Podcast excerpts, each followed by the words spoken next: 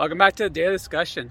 All right, so we're in a little bit different venue, as you can tell. I'm here at the University of Virginia with my son. Doing he had a track meet today.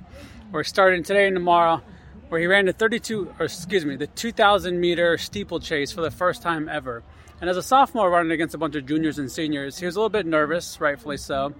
And I was, I was talking to him on the way down here, and I was asking him about it. He was said he just he couldn't, you know, keep his mind off it all day. He had a hard time concentrating in school.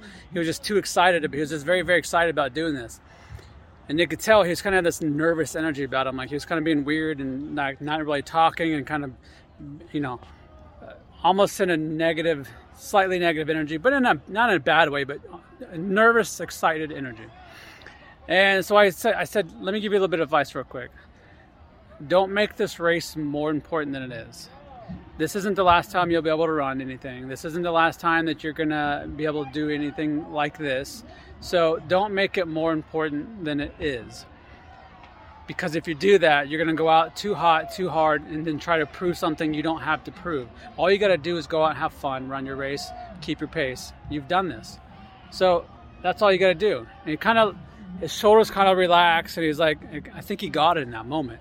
At least I hope he did because he went out there as a sophomore running for the first time ever and got fourth place and qualified for the Nike Nationals. So I can't say how proud I am of this kid putting the work in and kind of letting his mind settle down and going through this race that he was excited for but didn't make it too big. So I, I, I give that advice to everybody then.